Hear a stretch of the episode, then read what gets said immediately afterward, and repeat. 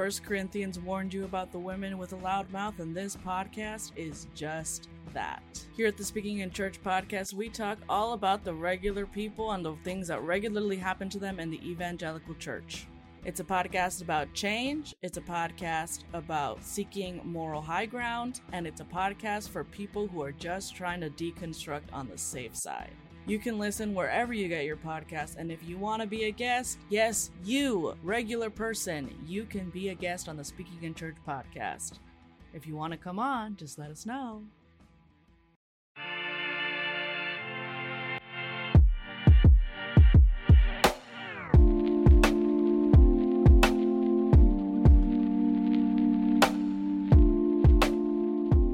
Hi, friends. Welcome to another episode of Revcovery, a podcast about leaving ministry or transitioning in ministry, and really a podcast about transitioning from anything or making a change in life, whether that's in your faith or how you live that faith out, or whether or not you are going to be a professional Christian anymore. I am Sarah Heath, and my co host is Justin Gentry.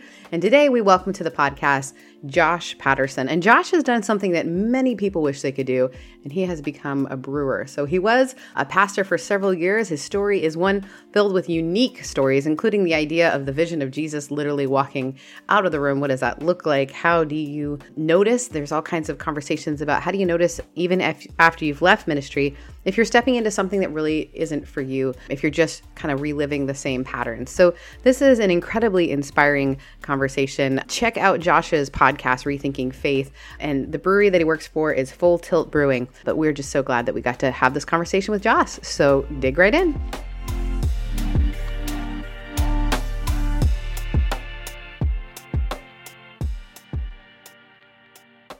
Hi, friends. Welcome to another episode of Revcovery, a show about, well, we told you what it was about already in the intro, but really, we are a show about people who are leaving ministry, changing ministry, thinking about changing ministry, know a minister, are humans, have thought about transitioning in and out of anything. We're just glad you're here. Speaking of being glad that you're here, we are really glad to introduce to you our friend. You may know him from his podcast as well, but this is Josh. Josh, you are now the assistant brewery brewer you're not the assistant brewery. You're not the brewery yourself. Uh, He's not the embodiment tilt. of the brewery itself. You he know, is, is a human. You are your own person, Josh. That does brew. so Josh Patterson is also the host of, and what is the full title of your podcast? Yeah, the Rethinking Faith podcast. And re is in like parentheses, guys. So look yeah, up Rethinking Faith. And we met Josh at a uh, the beer fest, and we so theology beer camp. I shouldn't say beer fest. It was really about theology, not beer. That's okay. true. They're just happy. It was theology with that was like had a lot of beer present. Yes. Mm. Theology with beer. Mm-hmm. Theology with beer. Yes. Like, and so, know, yeah, the Karl Barth like do theology with like the Bible in one hand, a newspaper in another. We just kind of threw out one or both of those and did theology with a beer or right. two in hand. But we were so grateful because Josh actually created one of the beers that was featured, which was really like so fun for our speakers because they saw their faces on the beer. Yeah. And so I was excited because you and I were there. We were some of the first that were there. And so you got you and I got to know each other a little bit more than I think I got to know some of the other participants because we were all in different rooms. But I think your story is so incredible and I just wanted to share it with the world. And I'm sure Justin also got a little bit of it as well. So we want to just share your story as one about, you know, sometimes you transition out of ministry into like a really fun world. And so will you share with us a little bit about like how long you served in ministry, what that looked like for you? Yeah, sure. So I first started serving in ministry like vocationally right after graduating college in 2016 where then he I started is a tiny baby. this is true. This is true. I just turned uh, 28 in September. So, but uh, I after uh, graduating, I worked for like a parachurch organization called Youth for Christ, and I did that for just like one school year, and then was like, wow, graduating from college and then doing a job that requires you to fundraise the entirety of your own salary was a really stupid idea. so here, here, here. I did that yeah. after grad school. There so. are a lot of people who are going, uh huh, yep, also me. Yep, exactly. So shout out to to uh, those folks who did that as well. But then I so I stopped doing that and I I took a job as a teaching pastor of a church in Boca Raton, Florida that will remain unnamed because it is an evil and vile place and they no longer deserve any credit or name recogni- uh, recognition. So I was there for like 8 months and it was 8 months too long. Kind of figured out that uh, 8 months. I was there for 8 months and all 8 of them are terrible. I've also I've also had that position. Yeah, yeah, was it was rough. It was rough, but uh, luckily I figured it out quick. I just didn't get out quickly, mm-hmm. quickly enough. But then I left that spot and became a youth pastor at a Methodist congregation in West Palm Beach, Florida. And I did that for about a year and a half, maybe a little bit longer. And that experience was deeply healing, but also brought all sorts of issues of its own had like a really toxic staff culture that was not not fun. So basically, I got pretty burned out there pretty quick. And we don't uh, know wife... anyone that was Methodist that got burned out.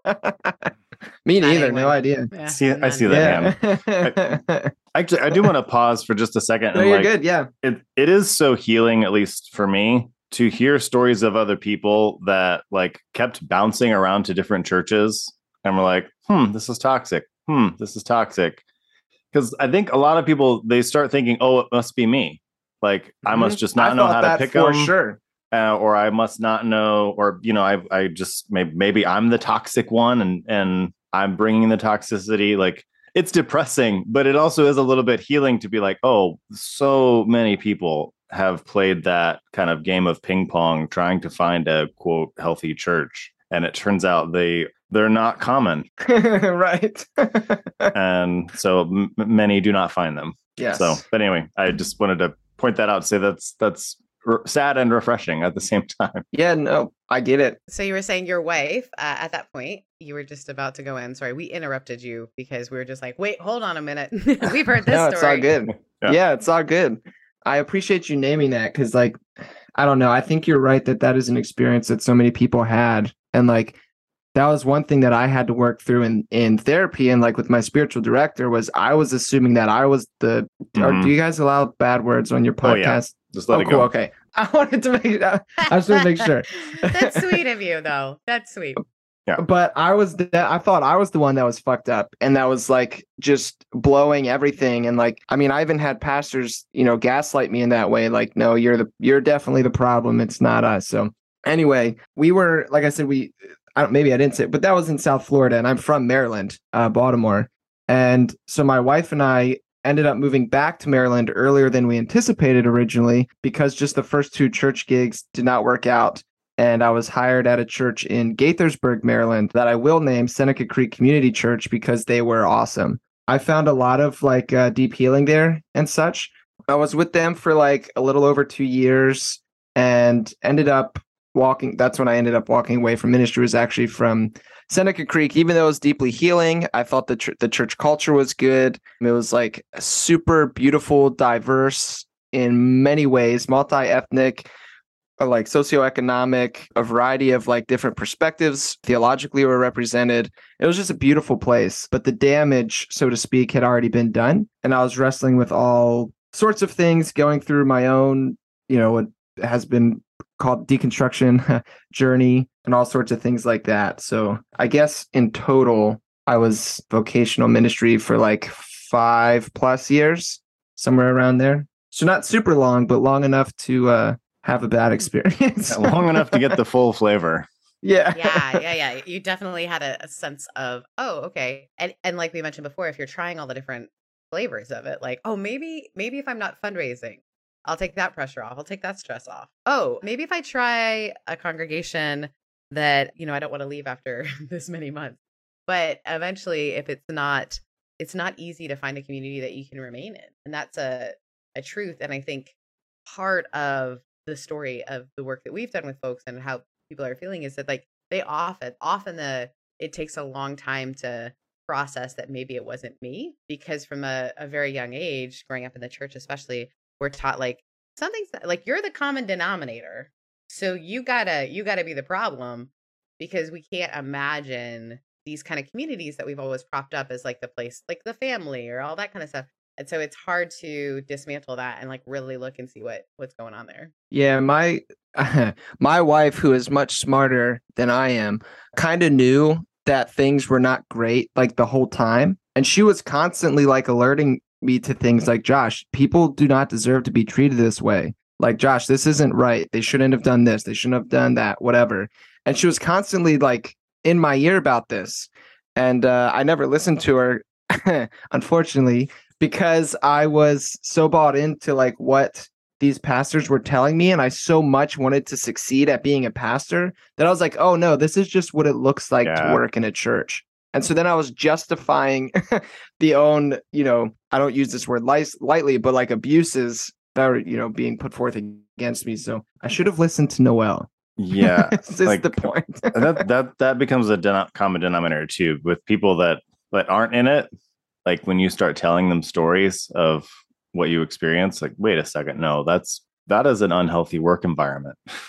and I think too, it it it is so easy because because this isn't just like a job that you do this is like the your calling from god. So it's it's so easy to then um, kind of default into that like well you know any any sacrifice is worth it then. You know any any amount of pain i have to go through is totally worth it because you know this is this is for god.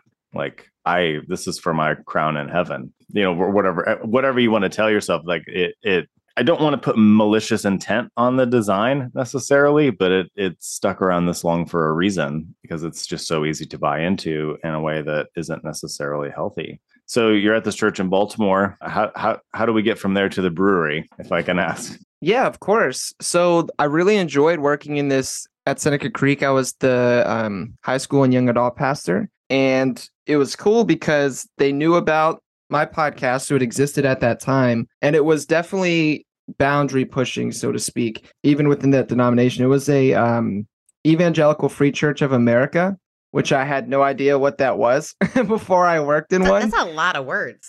It is. Yeah, EFCA is how they, you know, the the short version. That's probably how anyone's ever heard of it because no one oh, says yeah. the whole thing out loud. right, it was EFCA, but apparently they were a shitty EFCA because the EFCA does not ordain women and we had not one, not two, but three ordained nice. female pastors on staff. So, and for whatever reason, the denomination let them stick around. But yeah, so I, I was there, and the head pastor, Mark, awesome guy, definitely, basically, he looked at my questioning of things, my weird theological bends, as from like an a- academic perspective. He was like, I respect the academic, blah, blah, blah, whatever but like also still had this uh, like but but here's like the box. You know what i mean? So i could do the podcast stuff and have my crazy josh thoughts as long as like within church i came back to here's the box which i get it. It makes sense. It's the denomination whatever. But it just got to a point where internally my internal world and my external world just felt super out of whack and out of line. I felt like i couldn't be myself fully from stage. And like i'm a person who really values vulnerability and transparency to the point where like i tend to overshare things. And so that was really difficult for me. And i was also too it didn't help that like the other youth pastors in the area didn't really like me. And they were always like conspiring against me. Like they would call parents and like text students and be like hey Pastor Josh is dangerous. Like, don't listen to him. Don't let your students go to his youth group. All this kind of stuff. Because of um, the podcast. Because you were known because, as someone who was questioning. Exactly. Yeah, because of the podcast, and also I kind of like my ministry philosophy, so to speak, was I like to offer students a wide variety of perspectives rather than just one. And maybe I would couch it in like, here's what you know, Pastor Mark might say. Here's what the official denomination says, but here are also these other perspectives that fit within like the broader Christian tradition. Cause I figured like if I just told them one thing, they could pull up Google and figure out that that's not true in like two seconds. So might as well just be honest with them. So this is the thing that's called the death of an expert. Uh, that so yeah. many so many churches and so many school systems are trying to figure out what to do. So because Google and we have all this sort of stuff, like there is no longer people don't believe just what I say. Like I no one believed me because I have ovaries in the first place, but no one it's just like walking in, there's never like an assumption. Like you hear something and what do you do? You like Google it to go, huh? Right? And so this interesting thing that like so much has had to shift because of it. And the last two things that are having a really tough time figuring out how they're going to shift are, I think, the church as well as education, which kind of makes sense to me. Yeah, that's interesting. I mean, and again, it makes sense. Yeah, so that I don't know. From that, like my own, like inner, I don't know, discontent's not the right word. Existential dread and ontological insecurity is what my therapist told me. Um, Nice. um, yeah. So basically, the best way when I like to describe it is like, if do you guys know who Bo Burnham is? Yeah. Yeah. So Bo has this song at the end of uh, my favorite special of his, which is "Make Happy," where he basically makes fun of Kanye West, but then the whole song is actually like it's super meta because it's like a song about him uh, as a performer, and he keeps breaking character, and he's trying to say, "Look, I'm depressed. I, you know, all this kind of stuff," and then he goes back and says, "Oh, you guys don't want to hear that though. Let me go, you know, make you happy." And he has this line. Oh, I that- totally know that song you're talking about. It's rough. Yes. Yeah. It's yes. It's it's awesome. And at the end of it, he has this line and he basically says like I'm my job is to get up here and offer you guys something that I can't even give myself. And that's how I felt as a pastor. Ooh. Yeah. So when I first saw that, I like sitting on my couch, just started crying. I was like, Bo understands me. That's interesting because I you're not the first pastor to express that, that exact song rec. Yeah. Hmm, Interesting. I, I Yeah. honestly, I think stand-up comedians, certain ones, not all of them, but there's a, there's a lot of overlap, Yeah. and or at very least, I think sometimes comedians are allowed to say the things that we want to be able to say, and when they're able to say it in a way that we wish we could have been able to say it, it does wreck you. Like it's like I'm supposed to be the one telling the truth here, but I um I it's like you it's like they exposed the the chains for a second that you didn't know you were in. You're like, oh, oh, oh shit. Like I I am trapped. And yeah, I think I think I think comedy, honestly, I think comedy and theology should go hand in hand more often because they, you know, I, I think they're they're the same. They're the same in a lot of ways. Well, it's Yeah. a way of safely addressing that which is painful. Like if we can put a, like a little bit of a barrier between, so if we're like laughing at the thing, then the thing doesn't have power, right? I think that's the like the truth of the matter is it's really painful to feel like you're living two different lives. It just is, and it's painful to feel the pressure of performing during that. Says the three. You know, I. You know, I the last time I wept watching a TV show was Schitt's Creek, and it was the scene where one of my favorite characters, Stevie, because um, I think we've talked about it before, but I've often been accused of being if Stevie and Alexa ran into a person and made a person, and it would be me. Which fashion is Alexa? A little bit of like, I have a little bit of an Alexa vibe, but also then the Stevie, like almost tomboy. So Stevie, the character who plays Stevie, sings maybe this time. And in that season of my life, I felt, and sometimes still to this day, I feel left behind because of all my years in ministry, because of all the ways that I put sort of the facilitation of other people's lives first. I, I felt like I didn't have a life. And I felt this like when she's singing, she just like throws her whole body into like, when is it my turn? And I feel like for me, that show that's so funny opened my heart up to then like the raw of like, I feel left behind. And I didn't have words for it, but seeing that happen. And then I'm like, why am I crying? And I'm crying because you brought me in with the humor and then you you said the thing which he's famous for right a lot of his his stuff is dark and yet needed right and so i think it makes sense to me that a comedian would be the the heart cracking and opening moment where you're like oh wait a minute am i am i the one on the stage Yeah. Very yeah, very much so. I even like I haven't done anything with it, but I wrote like a I don't know, an a meditation, we'll call it, called Can I Say My Shit? Where I took the lyrics from that song and then like told my story through each line and like kind of made like paralleled comedian with pastor. It was a lot of fun. It was healing Ooh. exercise for me. Oh, I'm sure. i Um, want to hear that I'll have to se- I'll send it to you guys PDF or something. I, because i think that's the think. Yeah. that's the moment when we start to see ourselves in others because so often Yes. in our position we don't see ourselves in others like Yes. we're we're meant to be set apart we're meant to have like an entirely different vibe. We're meant to like I mean, you're being called dangerous for having what I would argue are probably the exact same thoughts as most of the dude bros who are sending that text. There is this like there's that verse, you know, about like those who lead people astray, and that always get used to get thrown at me all the time for, you know, you got it. stay in the box, like you said, like, oh, these ideas are great. Also, don't say them on Sunday. so that's like, Mhm. oh, Yeah. And that internal dissonance was just like too much to bear. But then when I considered like, well, I don't feel very much like a pastor was like a common phrase I would tell people. I, luckily, I got paired up with a spiritual director at the time. And that's really who helped me kind of walk through the decision to step away from ministry because it was like a somewhere between a six and eight month process of wrestling with this idea because I thought that I was somehow like giving middle fingers to God or like ditching my calling or something like that. And also, I had conflated my identity with my vocation.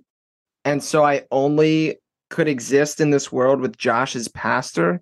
And my spiritual director was the one that helped me to separate the two, which was huge. That was Sid is awesome. That was like one of the Yes, nice, the best gifts Sid, people love have ever given me. Everyone needs a Sid. yes, Um, very question- much so. Josh, whose voice, like, so you said like you a meshed, right? Essentially, with this identity of pastor and there was no person. Was it that your parents had that expectation? Was it just that you were super involved in a youth group and you thought this is who I am? Like, because I'm often wondering where we get this idea.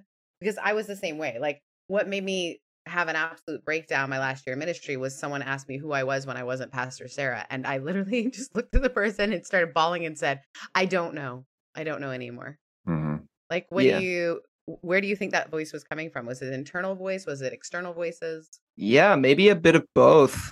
So I had the uh we'll call it a privilege of having a microphone, you know, stuck in my face when I was in like 6th grade. So I kind of was like always singled out, you know, by my youth pastor growing up and given the opportunity to to preach and to do all sorts of stuff like that, which was awesome. Like I don't I'm thankful that uh Justin gave me those opportunities, but it kind of like Not I guess for that's a- not this Justin. We are Not this Justin. you, Not me. people Different Justin. I wonder. Mhm. I am old enough to have been that Justin, I know, probably. we're Right. enough to have been your But- but a separate separate youth pastor, not this Justin. But yeah, so like that was during a very formative time. So I started to kind of build my identity around being like that good youth group kid, the youth group leader, that kind of Yeah. thing. Mhm. Yeah, yeah, And then, you know, I knew like I was going to go to a private Christian college. So I did that. I actually kind of pushed off the idea of being like a youth pastor or something because I was like, they're not going to make any money. And then I went in as a computer and information science major and ended up graduating with a degree in graphic design and youth ministry. So it's a, a long story, but I did that. And I guess some of the like my parents were always so super proud to like tell people that I was a pastor. And so I think there was a big fear of like, even though I have a, so I have a very positive relationship with my parents, but like there was still this idea that I thought like, oh well, if I don't do pastor anymore, then like are my parents still going to be proud of me? So like there was that voice, which is funny because my wife the whole time was like, I don't like being a pastor's wife. you should do something else. Yeah, so it was yeah. it was a little bit of both. And then there was also too some ego built up in that, right? Like, oh, well, I'm a I'm a pastor. That's like the besides maybe a missionary, that's like the coolest thing you can get if you know you're a Christian is pastor. So there was kind of some of that as well. You know, if I'm it's so funny too because like i feel like once i broke that like i need i need to be a pastor i need you know whatever i you, you go out in the world and you realize the rest of the world is like what like you don't want to tell people here we Hey, we were you a just cult leader? First Corinthians warned you about the women with a loud mouth, and this podcast is just that. Here at the Speaking in Church podcast, we talk all about the regular people and the things that regularly happen to them in the evangelical church. It's a podcast about change, it's a podcast about seeking moral high ground, and it's a podcast for people who are just trying to deconstruct on the safe side. You can listen wherever you get your podcast, and if you want to be a guest, yes, you, regular person, you can be a guest on the Speaking in Church podcast. If you want to come on, just let us know. like in our discord channel somebody just put up which was so incredible justin i don't know if you've seen it like how to write that you were a pastor without writing you're a pastor. Yeah, yeah. And then all these other people have been putting up like it's really great. Like just this great document that everybody's like loading on and helping out for people who are you know writing their resume because you do have to be like I did all these things, but the title pastor was the problem when it comes to trying to be hired in the Mhm. secular world. I've I've noticed that just even on like LinkedIn and stuff. Like when you scrub when you scrub pastor from your title your little profile, like recruiters are not scared of you anymore suddenly. So it is, you know, that's and and that's and for anyone that's like hate listening right now, that's not persecution. That's No. just the world that we live in. Like that, I, never felt persecuted because no one picked me because I used to be a pastor. That's just because there's so many connotations there that, and people, if you're not in it, you just don't know what pastors do.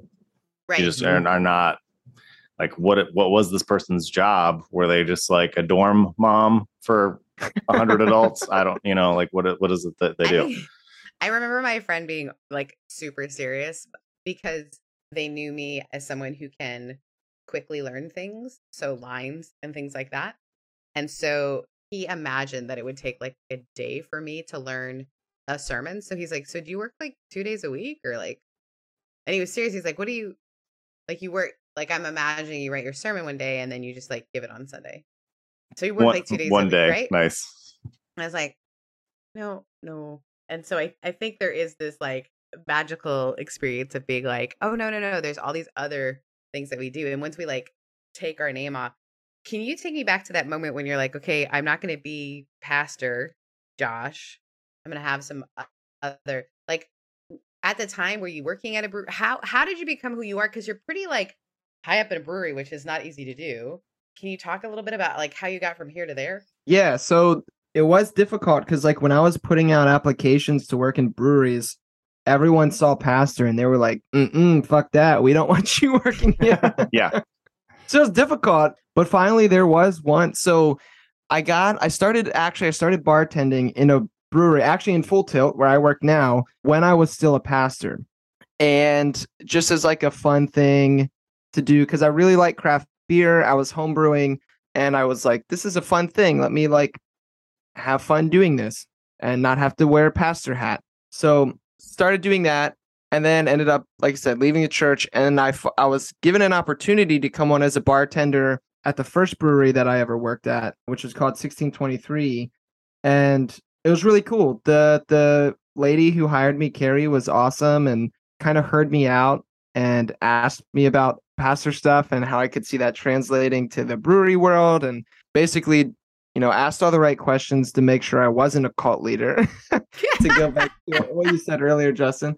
Yeah so that was really cool. So I started there as a bartender and what I didn't know was Carrie was planning on leaving and she was the GM and then I became the GM when she left. And then this is So a this weird part- sentence. This part Oh, is very. This is a part that, like, when you and I were talking, I thought people would be able to relate to this part of your story because I think, yeah, you're moving on up, and then what happens? Yeah. so I became the GM, which was awesome. But then I hated it for so many of the same reasons I didn't like being a pastor. It was hard. it was difficult. I didn't get to see my wife. I was never home. There was so much responsibility. There was like a- lot of perfection that was demanded. Um, and I think in ways that were not uh, realistic, like very much unrealistic expectations. And so I decided that I didn't want to do that anymore. Actually, I was, this was one of the first times I actually trusted like the intuitions of my body, uh, which This was all is- new Yes, language yes. to me at the time. Yeah. Yeah.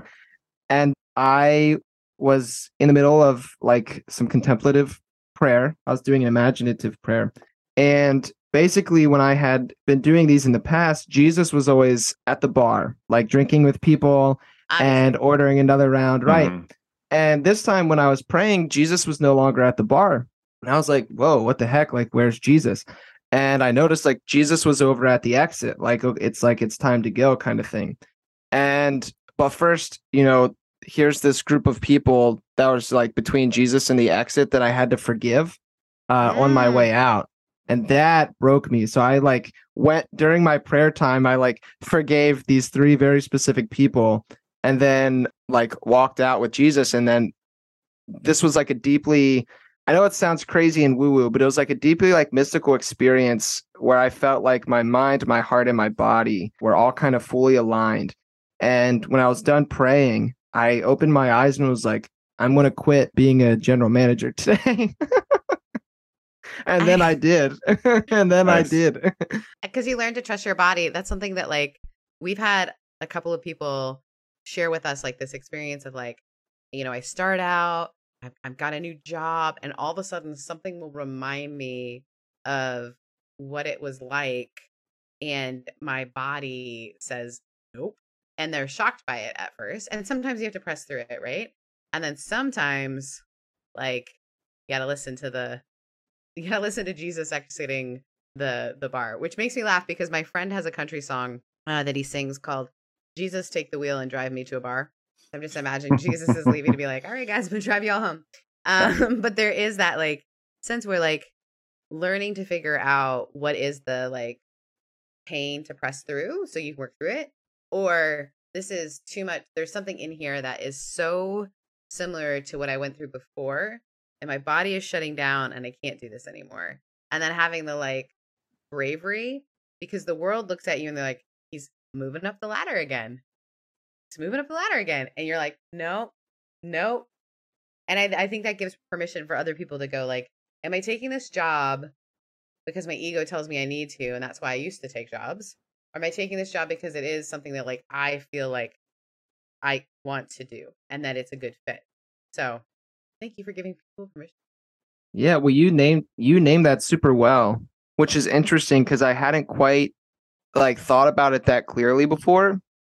But I think you hit the nail on the head. Like, so when I was working in the church, part of also why I left was I de- like when I first started at the first church is when I start I developed like a really deep depression and my anxiety, which I've always kind of had anxiety, but like was through the roof. And so that carried on with me through my time as a pastor. Like that never went away after it started. And I was getting much better after I was just a bartender, right? and pouring beer was great.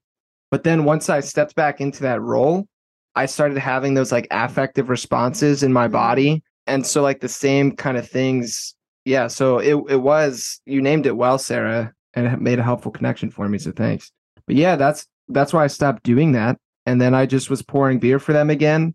But then was it was super awkward. Like I could kind of tell that even though they were being nice, they kind of wanted me to leave. So I took another job at a, as a, a cellarman, which forgive the patriarchal language, but essentially in the brewer world, that's like like referred to as like the brewer's bitch, where you do all the stuff that like nobody else wants to do. It's a dirty job. It's a messy job. It's just like cleaning kegs, cleaning tanks, cleaning up after the brewer, stuff like that.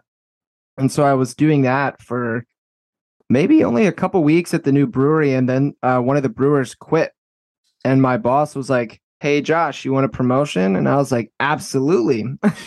And so then they uh they taught me how I to just imagine you like knee deep in a keg like yes get me out of here. yeah here. exactly right. That is your uh imagination is serving you well. And it was also i started brewing for them. I was a little bummed because in my mind promotion means pay increase.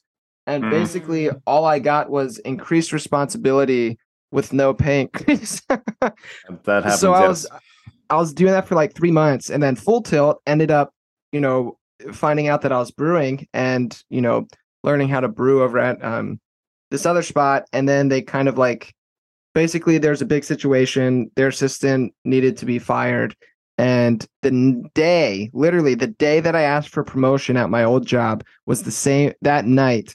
Nick, the owner of Full Tilt, uh, called me and was like, "Hey, will you come brew for us?" And I've been at Full Tilt now ever since coming up on a year. Actually, yeah, November will be a year and I've been brewing for them and it's been a blast. I really love it. There's a beautiful community of regulars that come in. The staff is fantastic. We're kind of like a family.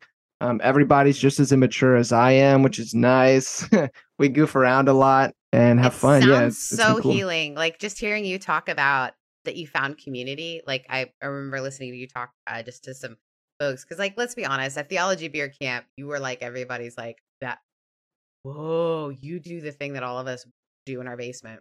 Um, and it was just so cute because there'd be like these gaggle of men just sort of following you around. It was mostly men. There are some female brewers that were there, by the way, but they would just like follow you around, like tell us the thing. And it was so neat for to hear that you have found this community after feeling so disembodied, feeling so separated, feeling so I don't know, like that your doubts weren't brought in and and then to find this like community in a space and place that, you know, I think a lot of us know is a place that people find community. Uh, listen to the Brits. It's like the one thing we've got right, guys, is like go to a pub, find some friends. But it is this beautiful story of like learning who you are and what you will say yes to and what you will say no to, and then sort of just trusting the process. Because it sounds like you, some of that anxiety was sort of lessened by the experience of just sort of surrendering to like whatever is next. Oh, yeah, for sure. Like my, as far as mental health goes, working at Full Tilt has been like one of the best things I've ever done for my mental health. Like it, Noel always, you know, talks about like, yeah, it's so nice. Like you're you're happy, you're not stressed. Like it's so it's so it's really cool. It's an awesome and an eh, awesome environment. And also one thing that was healing to me that was kind of surprising. It was like almost like a culture shock, if you will. But nobody in the brewery world gives a fuck about my theological opinions. And so if they ask me a question, I can just be like, here's what I think. And they'll be like, oh, that's cool. You know, whereas mm-hmm. if I were to say that to the wrong kind of person, they'd be like, that's heretical and it's this, it's that's whatever.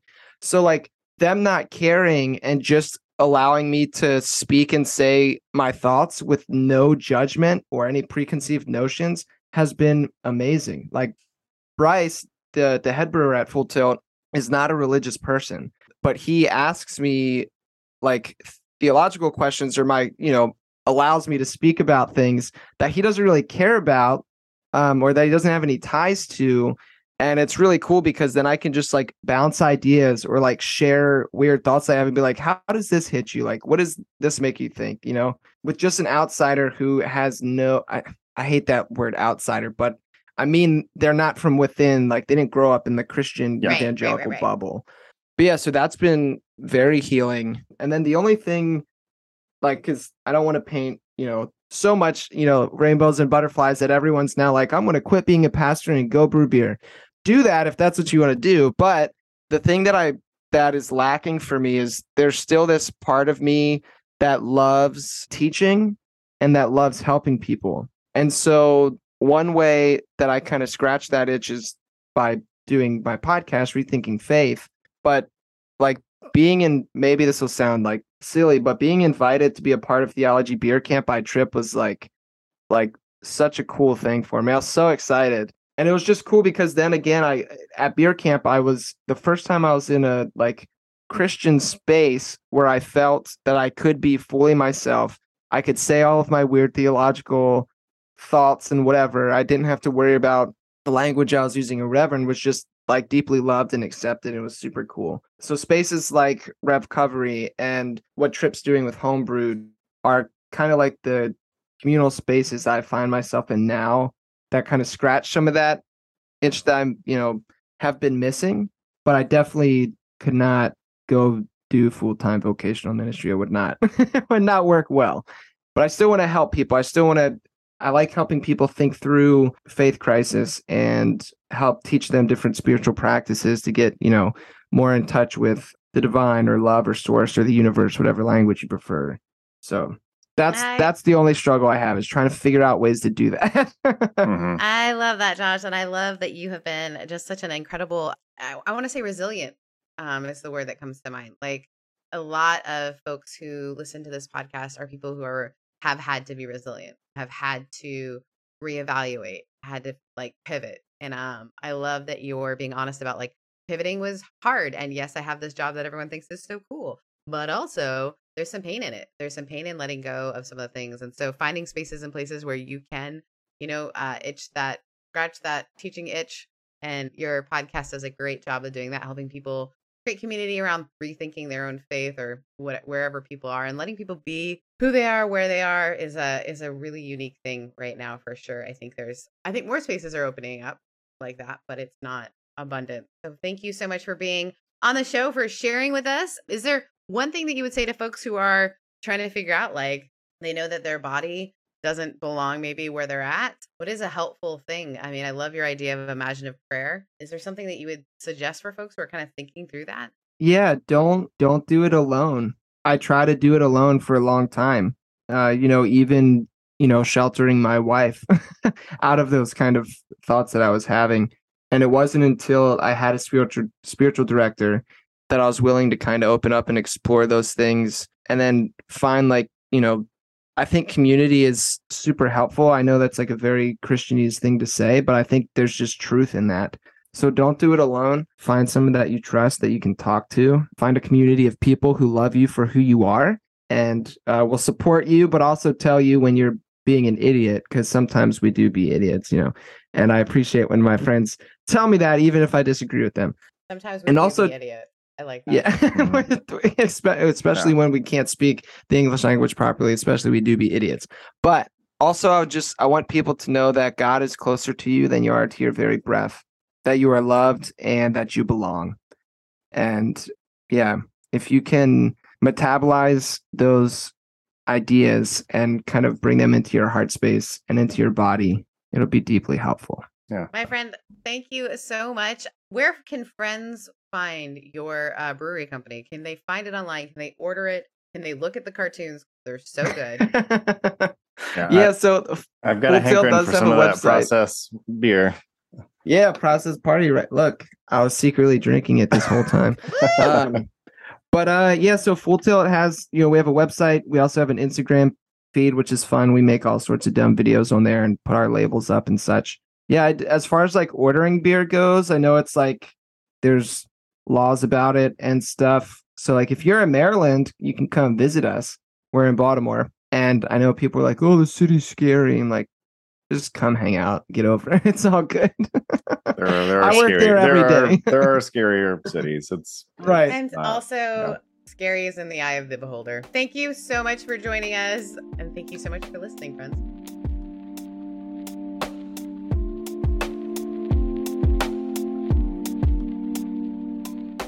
Thank you for listening to this week's episode. If you are enjoying the conversations you hear on RevCovery, you can continue the conversation with us and many more incredible people in the RevCovery room on Discord. To access our Discord, please join our Patreon to become part of the RevCovery room community. You can join for as little as $4 a month, and this helps us produce the show as well as gives you access to the community resources. Check it out at www.patreon.com slash revcovery. We know that not everyone is able to financially support the show, but there are lots of ways to support us, including giving us a five star review wherever you're listening right now. And make sure to like and subscribe across all social media. RevCovery Room is our Instagram, Twitter, and Facebook handle, so you can find us there to keep the conversation going. Now, on to some final thoughts and this week's poem. Friends, again, thank you for listening to this episode of RevCovery. As I was listening to the conversation with Josh, I was thinking about this idea of learning to trust ourselves, and it's one that keeps coming up again and again. For a lot of us who grew up in different church settings, we grew up not trusting our own voice, not trusting our own belief that we could possibly know what the next right step is. And so, learning how to really tap into our own body and tap into our own mind and our own feelings is something that kind of is something we're developing, something that didn't just come naturally. So, I wanted to share with you guys this quote that I saw a while ago, and I'll admit I originally originally wasn't going to share it because it doesn't have um, any credit. So if you know who said this, it's unknown, but I love this idea. A bird sitting in a tree isn't afraid of the branch breaking because her trust is not in the branch, but in her wings. Friend, I, I hope that you're able to figure out kind of where your wings are and where you are going to next. Thanks again for joining us. We'll see you next week.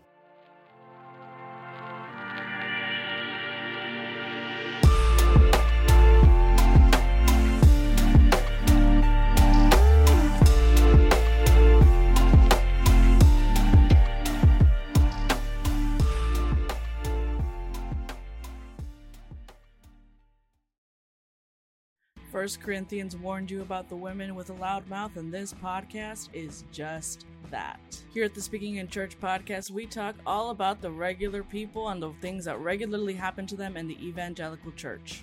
It's a podcast about change, it's a podcast about seeking moral high ground, and it's a podcast for people who are just trying to deconstruct on the safe side. You can listen wherever you get your podcast. And if you want to be a guest, yes, you, regular person, you can be a guest on the Speaking in Church podcast. If you want to come on, just let us know.